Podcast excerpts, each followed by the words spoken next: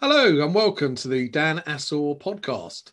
I'd like to start by thanking my community patrons, Revrisney, Easy Fares, Hyve Group PLC, Tarsus, 19 Events, Smart Digital, and SISO. You can watch all of my content on YouTube. Please search for Dan Assor or head to danassor.com. Without further ado, please allow me to introduce today's special guest, which who is Debbie Lee of Benchmark Collective. And there she is. Hi, Dan. How are you? You okay? I'm good, thanks. Yeah, I'm good. So, welcome. Happy Friday. Oh, no, it's not Friday. Happy Thursday. I'm nearly, nuts. Dan. Nearly Friday. Happy Thursday, Friday. It's a new day I've made. I've just combined the two together. So, that's good. So, uh, thank you for joining us. Uh, so, over the next 30, 40 minutes, we're going to discuss all things selling, virtual events, rebooking, all that sort of good stuff. Mm-hmm. To start off with, um, and I'll be surprised if they don't know, but can you bring to life who you are, Debbie, who the Benchmark Collective are, and sort of what you do? Yes, sure, I can. Thanks, yeah. Dan. Um, so, Benchmark Collective are rebook specialists, um, yeah. and rebook's an interesting subject because I think in the events where we get carried away sometimes with our terminology and think everyone knows what it is, and I know you for sure know what it is, but um, I do, I do. Some of our listeners may not know. So, uh, rebook means basically it's a process of contracting your clients for your next edition while you're on site at an event. And uh, the Benchmark Collective team have yep. got over 20 years' experience doing it. Basically, we've delivered more than 170 rebook projects, B2B wow. and consumer, actually, 23 countries. Um, and yeah, we we are all about the customer. Basically, we tailor make solutions. So it might be that our, our, client has an existing rebook strategy, but they want to do it better, or they might never ever have done it.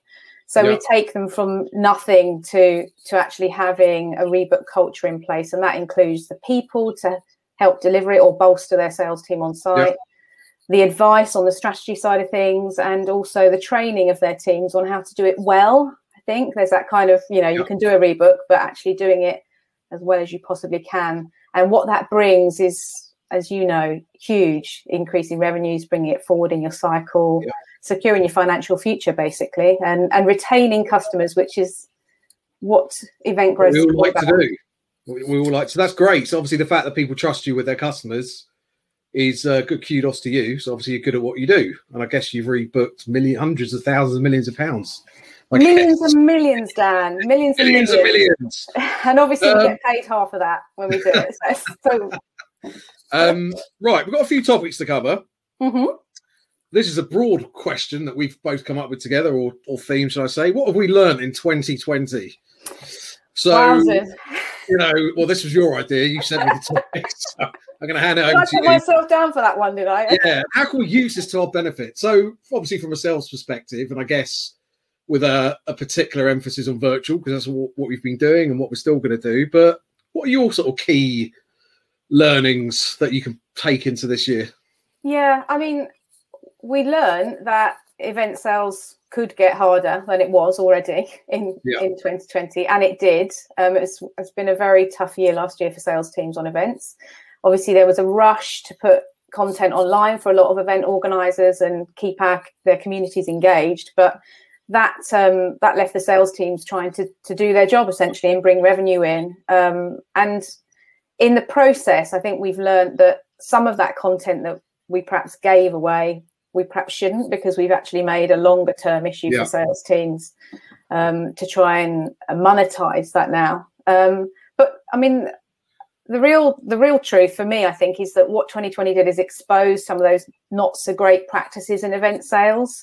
So I think the teams that already were working with their clients in a kind of a partner driven way. You know, they were understanding their clients, they were thinking about what their outcomes needed to be before uh, March happened, before everything started to shift from un, you know underneath us. I think they came out better because they had those relationships and they could you know hold on to those clients. I think well, the difficult time has really been had by teams who perhaps were a bit more you know sell and move on. Yeah. Before this happened, um, and I think you know some of the the research we've seen in the industry has borne that out. So some of the exploratory research has shown that you know customer satisfaction is much higher if you work as partners.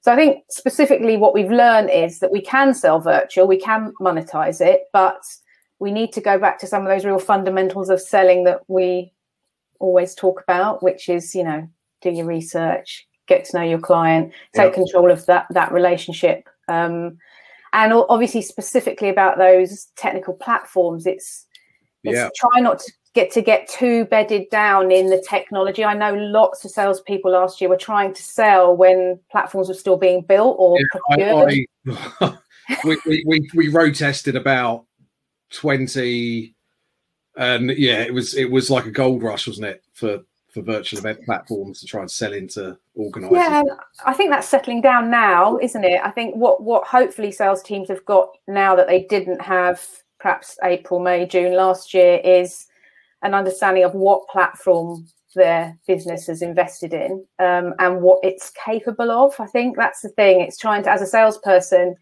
you know, it you may not have had to understand all the intricacies of the event specifically. Obviously, you do need to know a certain amount because you're selling that in. But with a virtual event, you've had to really sort of understand what what it's going to look and feel like from the client's perspective in order to sell that effectively.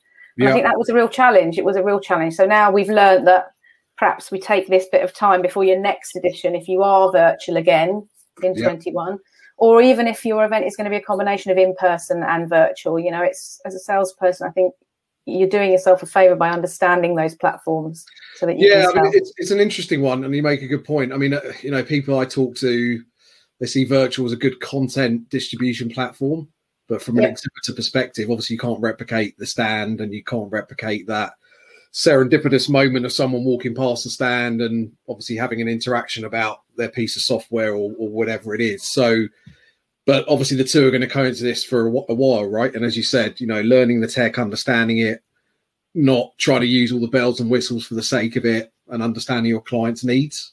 Yeah, not overselling it, Dan. Don't yeah. oversell it. Yeah. You know, it's about if you know from the outset what what your client is trying to achieve, you know, who they're trying to reach, then um, it, it's you should be able to put yourself in a situation where not only have you sold the right thing, but actually yeah. their outcome is what you what they want it yeah. to be. What about rebooking virtual?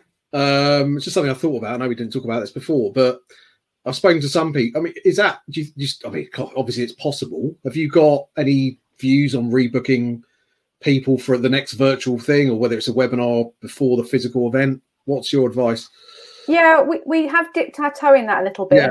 Um, so we, as you can imagine, we spent 2020 thinking, okay, right. So uh, we're not going to be rebooking for a little while at least. Yeah. But we did um, we did do a little bit of virtual rebooking. It's obviously in practice, it's a very different process sure. to uh, an, a live event rebook, but all the principles are the same, aren't they? So it's kind of a cycle. If it's if you haven't oversold, you've understood your client's outcomes, they've been delivered, you know, having that conversation, continuing that conversation with them and saying, okay, so we're going to do this next year. This is the kind of audience. It's the rebook. There's no reason why you can't rebook a virtual event. It's just a very different proposition, you know. And check, and you've got your sales team. If you can picture it in front of their computers, checking in on their clients on their virtual stands. You know, who have you seen? They can obviously get a lot more data. We yeah. know who they've seen. We can talk about that, and yeah. that's that's quite powerful in itself.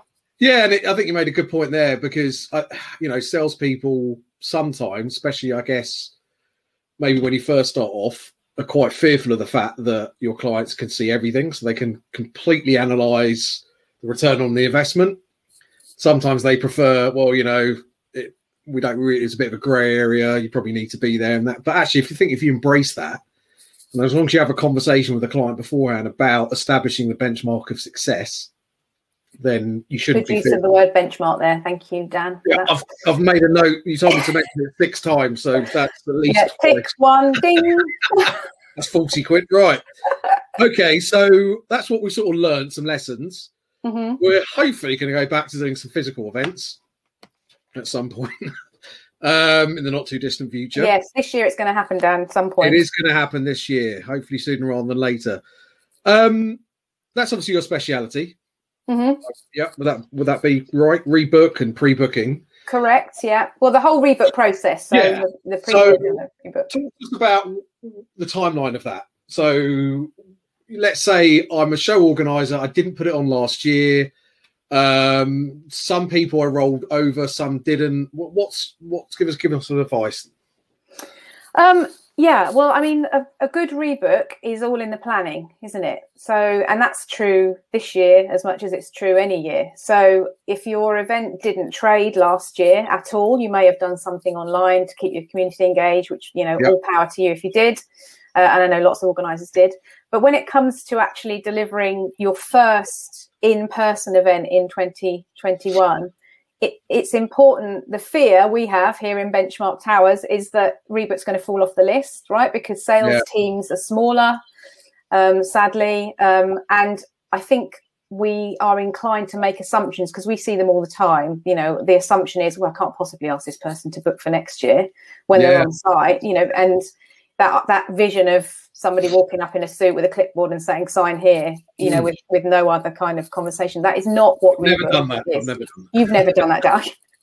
little guilty look in your face there um so yeah it, it the planning needs to start kind of three months out really minimum sure. you need to think about from a strategic point of view are you going to do it? And I strongly encourage everyone to do it in whatever form is best for that client base. So, a client that's stuck with you through this and they've got involved in some of your virtual uh, content and they're coming along to your live event next year, you owe it to them to give them the the most insight into what your event's going to be like in 2022 and the way to do that is to see the rebook as a customer service opportunity. So yeah.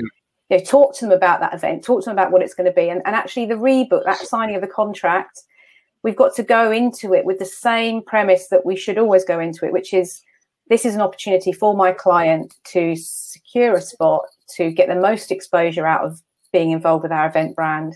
Um, and and talk to them about it and understand what their what their business is looking like. Of course, uh, I could talk to you about the objections we're going to have. We can always talk about the objections we're going to sure. have.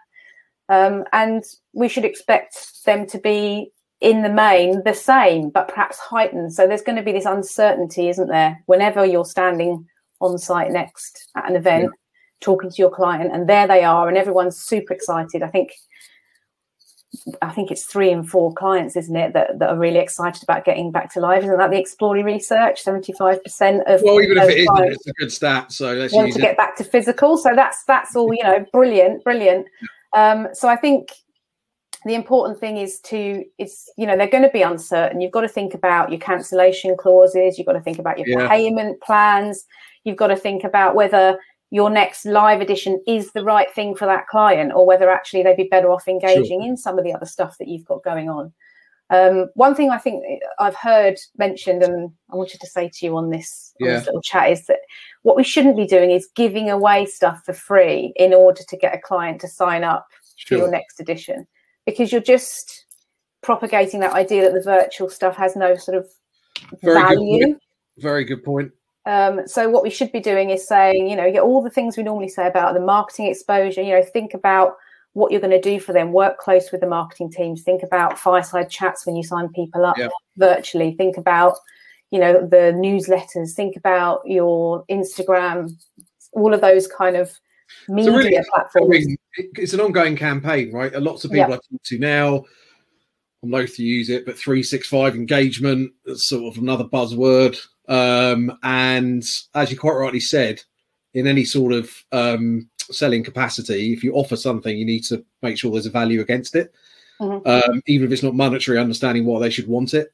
Um, so I think you're absolutely right. I think we know that people are going to have a challenge beforehand booking people because is the event okay? You've told me it's going to happen in July. Well, it might get moved. It might get moved again. Hopefully, companies got those clauses in that allow them to roll over. Um, so I would say that's possibly one of the main objections that might come up. Yeah, yeah, I agree. That you, you've got to get all of that sort of admin side of it. You've got to preempt those, make it simple yeah. for your client by thinking about all of that. Um, and you know, it's important. You, you've got this community that you have ownership over, and that for most of your clients is going to be their best, absolute best bet for their recovery on the other side of this. Yeah, yeah. And it's it's getting them to to think about that and not so much focusing on perhaps of course there are practicalities around which month it's in and sure. you know, whether it's live or virtual. But actually, getting that exposure to your community is the important thing. Getting the opportunity to network, to see some of the content, all of that that Sure. your visitors are going to have. And sorry, I'm not I've got a bit further. Jay Calder said hello. Do you know Jay? Yes. Hi, Jay. Hello, Jay. Never met, but nice to meet you virtually.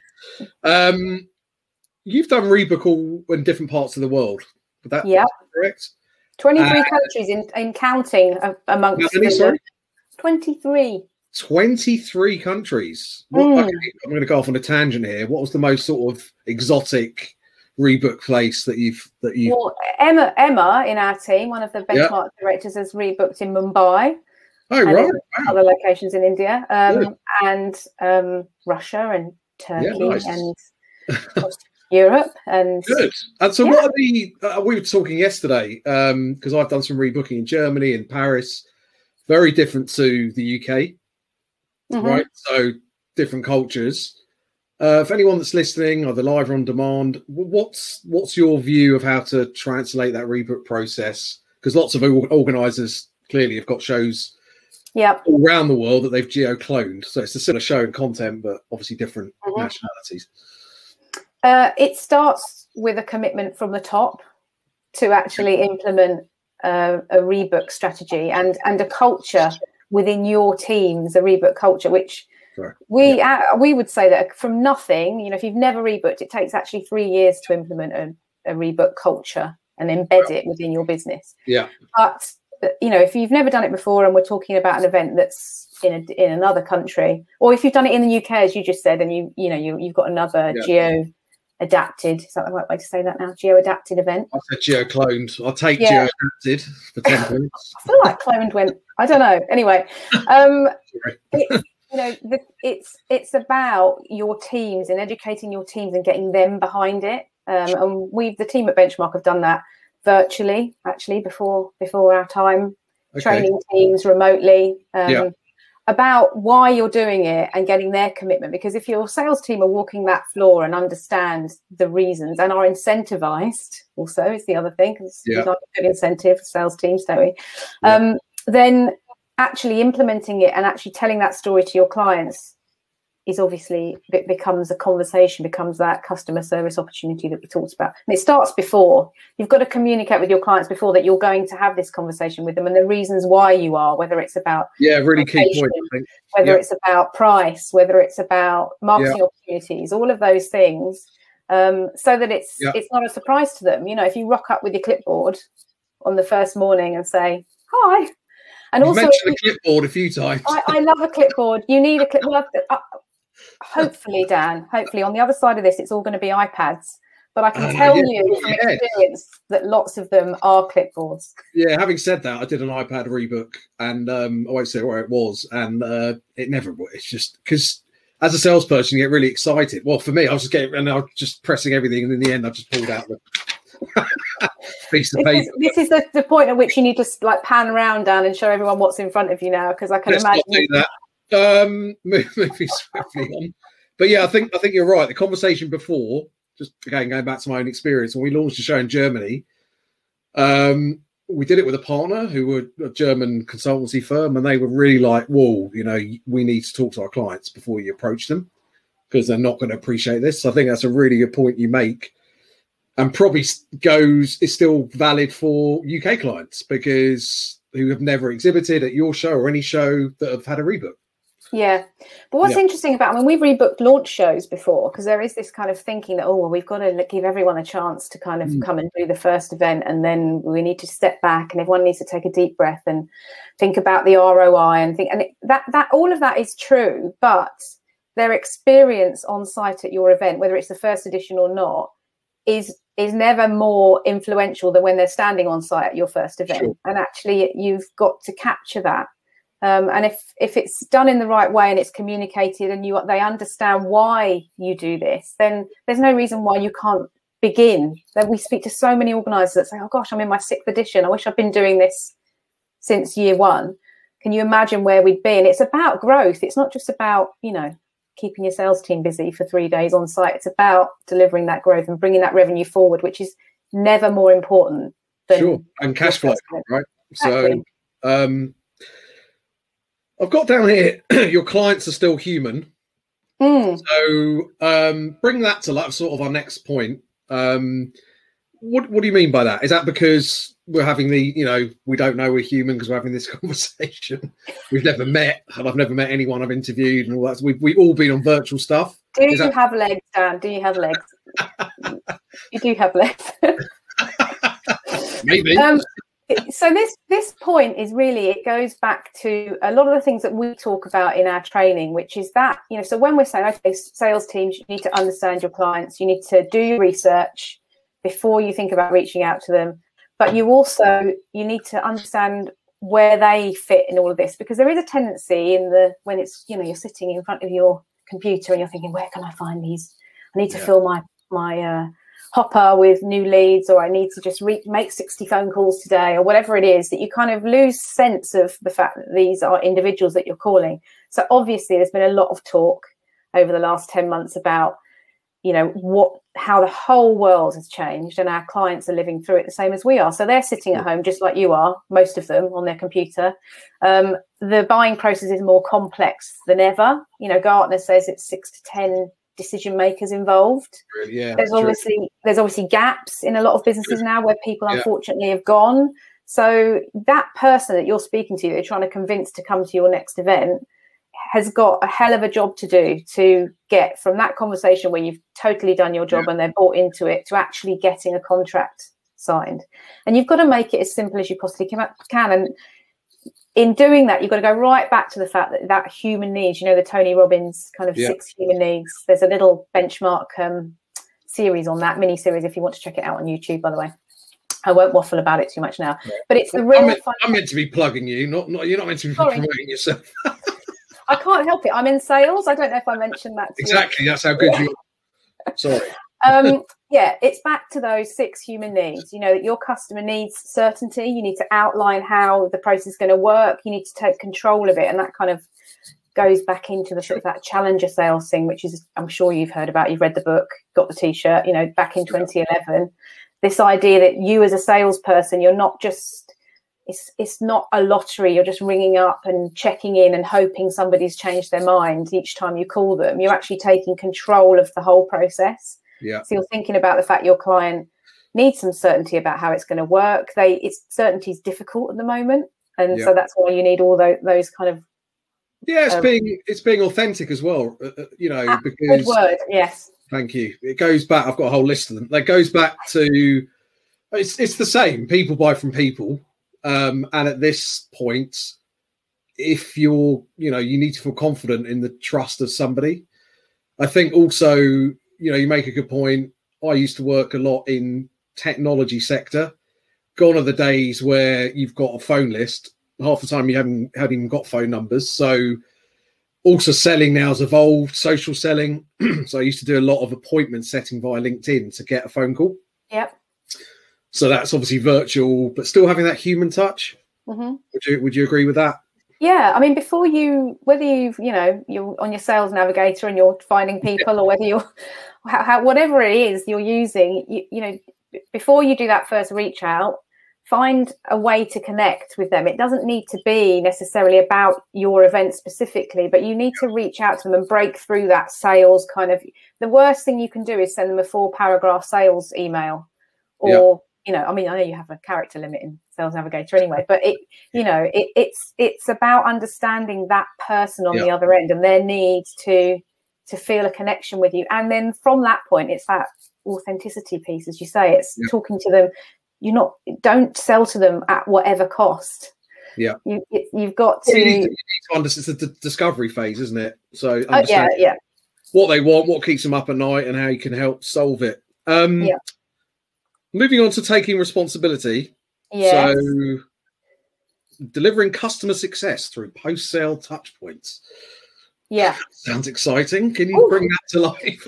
Well, you know, I mean, client retention, as we've talked about, is the key to growing an event wherever we're sitting, whether we're in the middle of a pandemic or not. That that is the key to it. And if you're not retaining clients, then you're going to struggle. Your sales team are going to be working twice as hard to grow that event, aren't they? Because Sure. every year you're renewing um, your clients. And if client ret- if your client retention is is is poor, then there's a reason for that. We need to look at what those reasons are. But that client retention bit starts the minute they've signed their contract.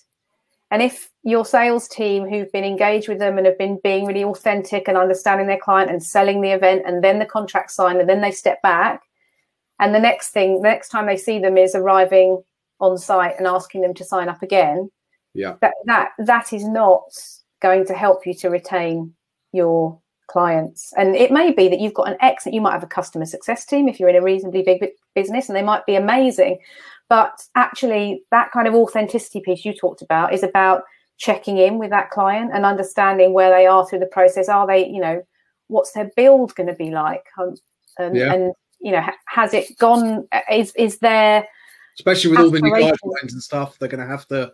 It's going to be new to them as well, isn't it? Yeah. Do they have any concerns? Like, you know, actually having that planned touch point. So just as much as you plan how many calls you're going to make in a day to new prospects, but obviously in there is this big you know elephant in the room which is time it's actually salespeople having time to do this and i think that's where the onus is on the senior sales management to actually sure. if, if client you've got to incentivize client retention you've got to actually allow time for it and i think sales teams along with marketing teams and customer success teams but actually that individual that brought them into the event should be having some kind of communication with them afterwards sure no good point. and i think also at the moment, unfortunately, a lot of people have moved on from um, the company that they were working at, and so new people um, will be speaking to their clients. They wouldn't have had a relationship with them before, mm-hmm. so it's important again that they rebuild that trust. They can't just assume, oh, you know, you dealt with Joe, um, you must want to deal with me and book in the same thing. Yeah, no, absolutely not. Because it's, you know, you've got to do your research on that client. You should hopefully have a CRM and you should hopefully have some notes about what they did last time. And you should, yeah. You know, that there should be that as, as a bare minimum. You know what salespeople are like, something like but but you know start yeah. even if they uh, have exhibited with you before for years or even if you know maybe they for the first time were a virtual client last year I think you've got to start from scratch. If you're sitting down at a desk and you're thinking, okay, I've never spoken to this person before, you shouldn't just be picking up the phone and and winging it. I mean, sure. that's obvious to say that, isn't it? Sure. Okay, so um, if people want to get hold of Benchmark Collective, um, what's the best way? And what what are you open just sort of like formal chats, conversations about their needs? we we yeah our we do this because we want we love making a difference we love yeah. helping whether it's an individual salesperson whether it's you know a, a, an organizer an event who's just wants to look into rebook and how they could do it if they just want some advice they can reach out to us we're a friendly bunch lovely to have a chat like a cup of tea um, and yeah we've our, our benchmark website is benchmarkcollective.com. In fact, if you type Benchmark Collective into Google now, you'll find that we fill the first page, which is very exciting. Uh, um, it's exciting for me. Exciting. and we're on Instagram and we're on Facebook and we yeah, live on everywhere. LinkedIn like the rest of the industry does at the moment. And you're going to be joining me again, lucky you, on the 3rd of February, I think, uh, um, at who knows? Tw- I've got. We'll sales floor, yeah. We've got a sales you don't know which way is up, bless you, do you? Whatever. We've got a sales floor event, 12 to 5, I do, 3rd of February. Um, Debbie's going to be on again doing a session, um, some more practical tips specifically for biz dev show managers, EDs. There's a specific LinkedIn event page, which um, you'll find on my LinkedIn feed. I'm sure Debbie will post about it. So that would be a great event. So, Debbie, thank you so much. It's you're welcome. That's gone really quickly. Well, it's actually 29 minutes and 40 seconds. We said half an hour, so that's that's not bad. I like we... to talk, Dan. I like to talk. Do you have any other further thoughts? no, not unless we want to go back to talking about puppies. Uh, well, we yeah, well, yeah. I mean, possibly people aren't interested in that. I wouldn't have thought so. No. Well, they might be. It might be more interesting than sales True. chat, perhaps. True. But check out the the guys and girls, all girls, right? I don't know. We are all girls, but we do have we do have men in our wider freelance network, so right. it's not yeah important. Cool. So um, thanks everyone for watching, listening on demand.